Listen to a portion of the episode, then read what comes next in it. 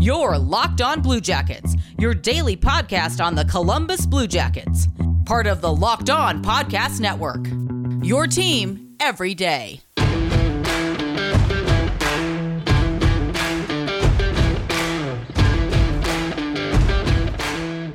Hey Blue Jackets fans, happy Monday. Welcome to Locked On Blue Jackets. We're part of the Locked On Podcast Network, your team every day. I am your host, Jay Foster, and if you are a first time listener or a regular listener, doesn't matter. Thank you for making us your first listen of the day. I super appreciate it. Locked on Blue Jackets is and always will be free and available on all podcast platforms. And like I say, if this is your first episode or your 250th episode, then I appreciate you.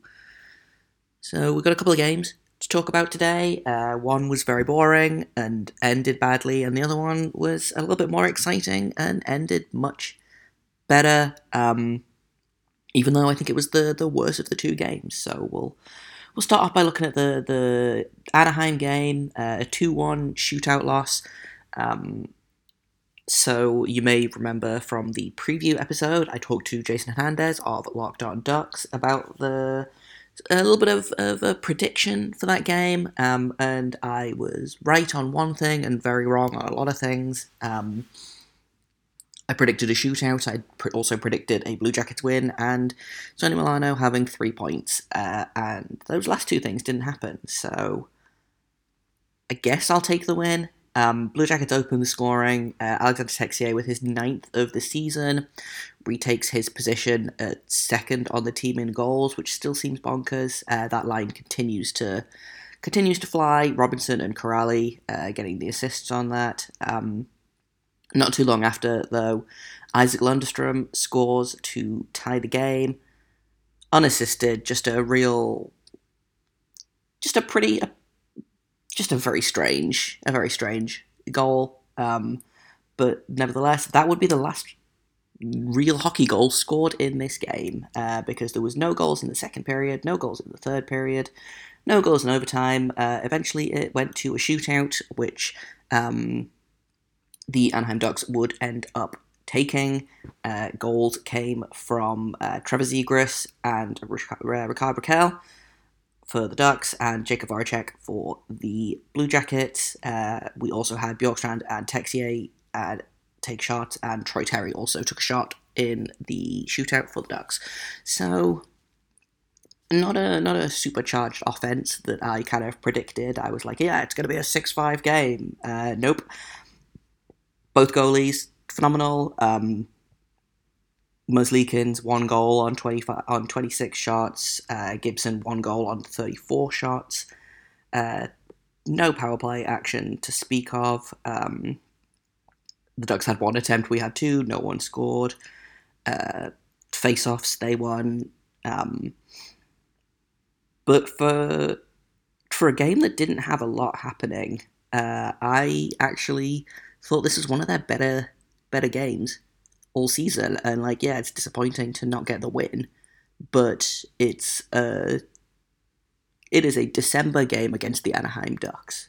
You know, um, yeah, winning would have been nice, but I'm not super mad about losing a game in a coin flip. You know, because that's what the shootout is. I've I've ranted about this uh, several times before. You know, I, I can't get mad at losing in a shootout. It's frustrating, but it's also it is what it is.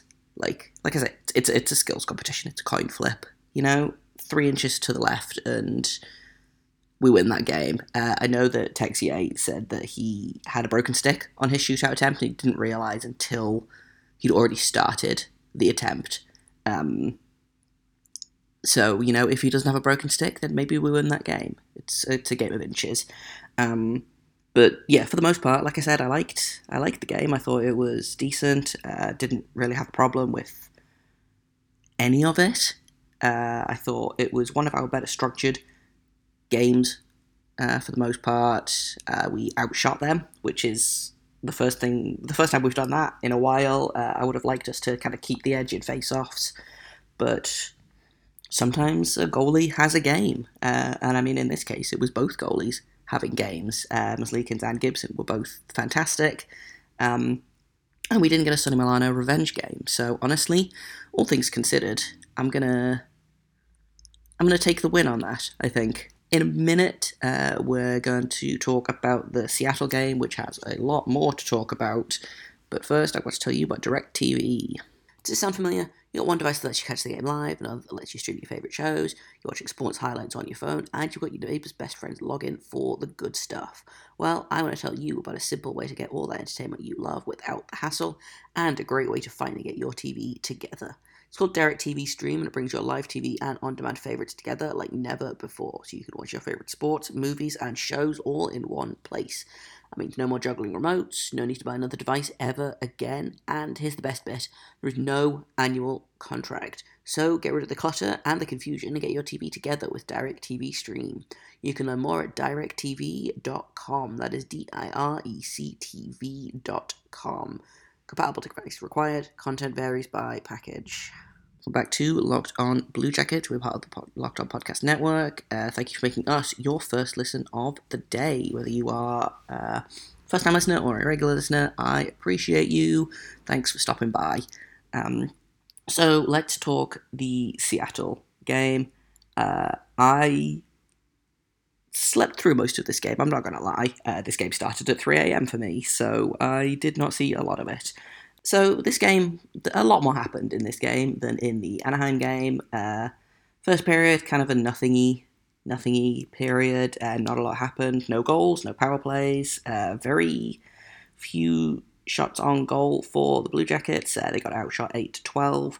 Um, but really, that second period is is where things things started to happen. Uh, the Blue Jackets opened the scoring uh, about halfway through the second period. Arthur Bjorkstrand with his ninth of the season. Uh, if he start, like I said a couple episodes ago, if he starts to heat up, that could be real good for the Blue Jackets. Uh, Jack Roslovic adds his fifth of the season. Uh, a couple of minutes later, Jake Voracek his twentieth assist of the season, which is pretty pretty good. Um, that was a real like that was just a phenomenal play. Uh, what a pass from Max Domi. Like that was he he ended up scoring twice in this game, but I still think that that pass was the best thing that he did in this game. Uh, Roslovic barely had to do anything to finish it off. Gets his fifth of the season. Uh, Seattle gets one back from Jared McCann. Uh, technically from uh, I think Andrew Peak. Uh, it, it bounced off like his shoulder or like his upper chest and just kind of bounced past Merzlikins. So like not great, but it happened. Makes it two one, uh, and then Max Domi says, "I'm tired of this." Scores twice in less than three minutes. Uh, assists to Roslovic, Bean, Bjorkstrand, and Jenner. Makes it 4 1 uh, with like 25 seconds left in the third period. Uh, it's about nowish that I woke up uh, and was like, oh, hey, the game. Uh, so I thought I would watch the third period because why not? Um, and turns out maybe I shouldn't have done that because the Kraken scored three goals in 12 minutes. Uh, Jaden Schwartz, Morgan Geekie, and Vince Dunn. Uh, Schwartz's was on the power play, which I feel like we haven't allowed a power play in a uh, power play goal in a minute. Um, makes it 4 4 with five minutes left to play. Elvis was real mad about that Vince Dunn goal. Uh, that was probably the maddest I've seen him this season. Um, you know, I've never seen him swing his stick at the get at the goal like he's gonna break it over the goal post, but he almost he thought about it. He really thought about it. Um, overtime, bonus hockey, yay! I guess uh, for the second straight game we go to overtime. Uh, this time we score though, which is good. Uh, Jake Bean gets the overtime winner. That's his fourth goal of the season. Voracek gets yet another primary assist. I think he has 18 or 19 primary assists now. It's bonkers. Um, so the Jakes, the Jakes connect for an overtime winner uh, with most of overtime left. I think it was it was like in the first minute they scored. Um, and like on the on the face of it, that's it's good. It's exciting. We gave okay, we gave Seattle a point, but again, they're in the West. It doesn't matter. Um, and and we won the game. But what worries me is the the fact that we decided that you know we didn't decide anything, I guess, but there was a we had a three goal lead. It was 4 1 going into the third period, and they just couldn't seem to hang on to it. You know, they allowed three goals from Seattle, uh, a team that is not very good this season, which everyone seems to be surprised by for some reason. Um, but we couldn't hang on to the lead, you know, when it almost came back and bit us. We were lucky to score in overtime. Uh, I honestly thought we were going to lose 5 4 in regulation. It had one of those games, felt like one of those games where there's a. where there is a uh, late game winning goal in regulation. But we didn't. We got the win. Um, lots of things to learn from that game, I think. Uh, and it sound yeah, I think it, it's it always sounds stupid when you're like, oh well, they lost that game, but they played much better. And then I thought they played really well, not really poorly. Um, I went back and watched the first couple of periods. I thought they had that second period was fantastic. The first period was fine, um, but that third period really kind of almost did them in. Um, and I think the Seattle game is as a whole was much much weaker than their game against Anaheim, which doesn't make any sense because Anaheim is a much better team than Seattle. Uh, Anaheim has the most points in the in the NHL, I believe, right now. Well, the most points in the Pacific, actually. Um, not in the whole point, not points in the NHL. Let's find out.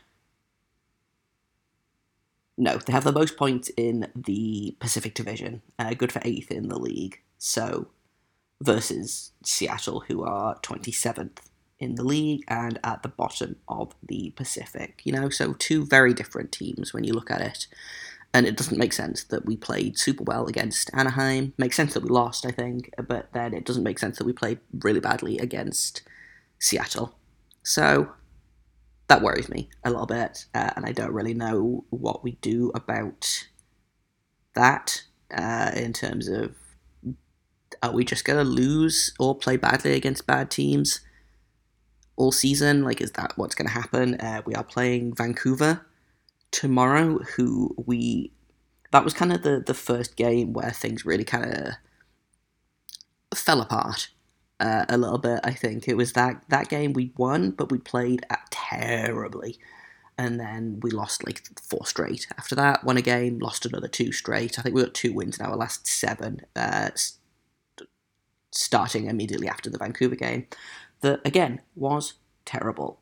Um, it was a uh, a four two win against Vancouver. Somehow they outshot us nearly two to one, and we got extremely lucky. Um, I don't know who was in goal for um, Vancouver, but we got extremely lucky in that game. And Vancouver just got a new head coach. They got Bruce Boudreau, who is, you know, by all accounts, a very good coach.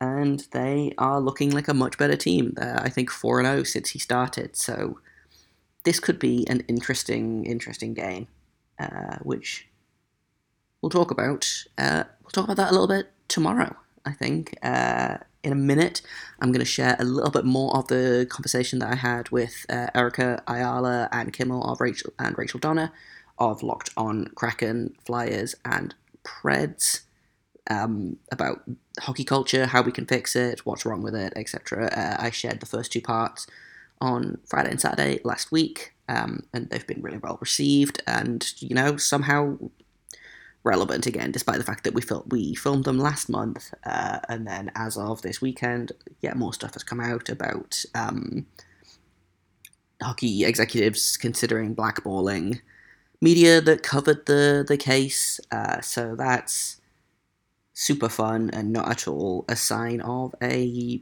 broken culture. Um, so a little bit of that in a minute. First, I want to tell you about Built Bar. Because the holidays are here, so this holiday season, grab the protein bar that tastes like a candy bar, or even better than a candy bar. Built Bar is filled with so much holiday goodness, rich with flavour, covered in chocolate, amazingly low in calories, sugar, net carbs, and fat, and high in protein. You get the best of both worlds, delicious and healthy. There's so many flavours, you will have a hard time choosing. Are you going to have mint brownie, or raspberry, cherry or double chocolate, cookies and cream, or peanut butter brownie? Want to cozy up with something warm? Here's a holiday secret. Dip your Built Bar into a piping hot cup of cocoa, let it melt a little bit, and give your beverage a bit of that Built Bar flavour. Plus, you have a nice melty Built Bar to go with it, but make sure you have a couple of napkins on hand. How about uh, Built Bar Puffs? Do you like marshmallowy treats around the holidays? Then you need to get your hand on Built Bar Puffs. They are light, fluffy, and marshmallowy through and through. Different flavors, all covered in chocolate. Taste so good you won't believe that they're filled with protein. And here's the best bit go to built.com, use promo code LOCKED15 and get 15% off your order. Once again, that is promo code LOCKED15, L O C K E D 1 5, for 15% off at built.com. I've also got to tell you about BetOnline because they've got you covered all season with more props, odds, and lines than ever before as football season continues their march to the playoffs, the NHL season continues their march to the playoffs.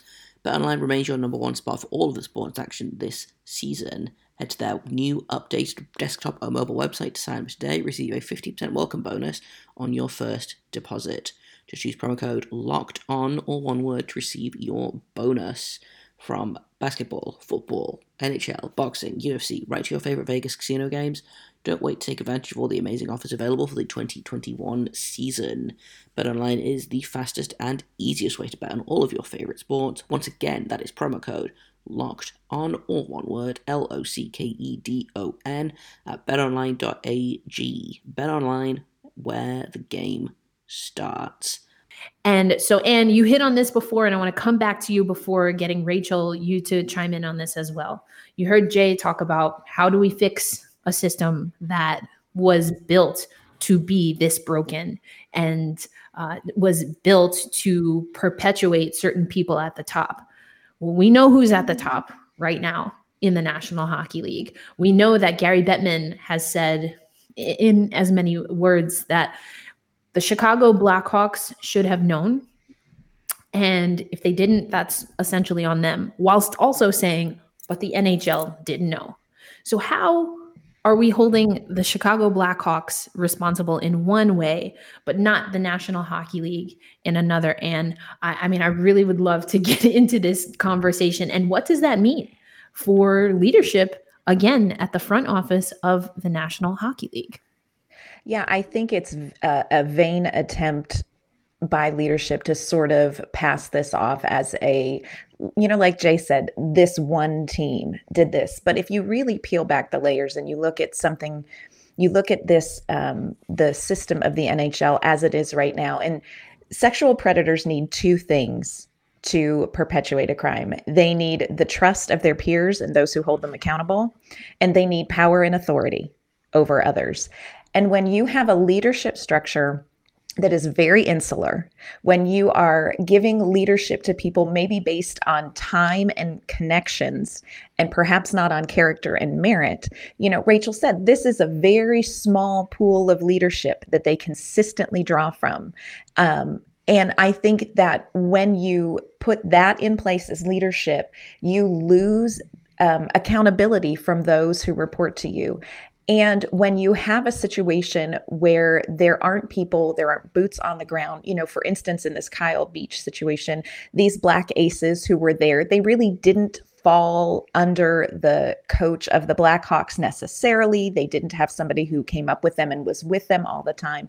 And so you have this opportunity and you have someone who holds their dreams in their hands you know, Aldrich is, you know, claimed to have told Kyle Beach, I have your future in my hands. When you have such an insular situation, it is absolutely somewhere where problems like this are going to thrive.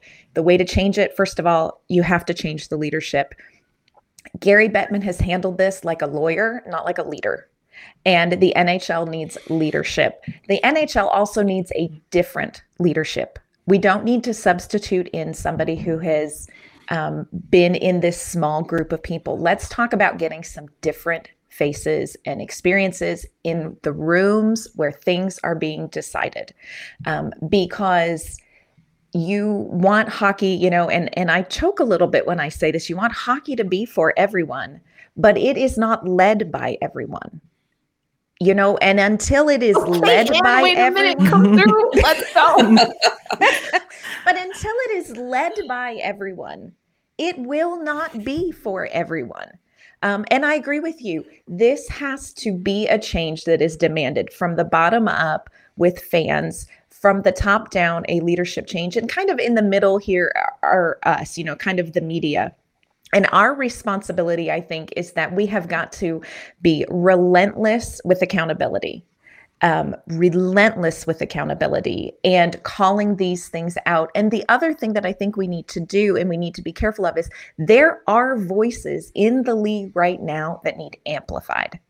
Um, there are voices in the league right now that are calling for a change in culture, that want to talk differently about racism, about homophobia, about mental health, about sexual assault. There are those voices but they're a lot of times cast aside, brushed over, not amplified. And and we have to find them and we have to amplify those voices because you have to change the language and the conversation. Um, and and here's the thing. There are some people in the nhl who don't think it's a problem. This is a one-off problem. It's not. It's a cultural problem.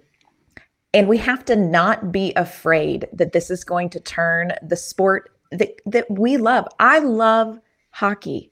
You know, I came to hockey much later in life, um, and I want to bring people into hockey. The way that it operates now, I have to be mindful. You know, I have a friend who is a sexual assault survivor, and I had this moment where I had to think to myself, is it okay to invite her to a hockey game? Now, she will love the experience and she will love the sport. But when she hears stories like this, what will that do? You know, and and hockey needs to be better than that and it can be better than that, but it has to change. Wow. I mean, if my mic wasn't attached to a stand, it would be dropped on the ground. On the I mean, done. Just done. And that's all I've got for you today. Tomorrow, I will, like I say, be bringing you a little bit of a preview about the Vancouver Canucks. We'll look at how they've changed since getting a new head coach. Uh, and I'll also share the end of the roundtable discussion with uh, Erica, Ann, and Rachel. But that's it for me today. I've been Jay Foster. You can find me on Twitter at underscore Jacob Foster, J A K O B F O R S T E R. You can find this podcast at L O underscore Blue Jackets and wherever you get your podcasts. If you have comments, questions, criticisms, you can email me at lockdownbluejackets at gmail.com. And until tomorrow, make sure you stay locked on.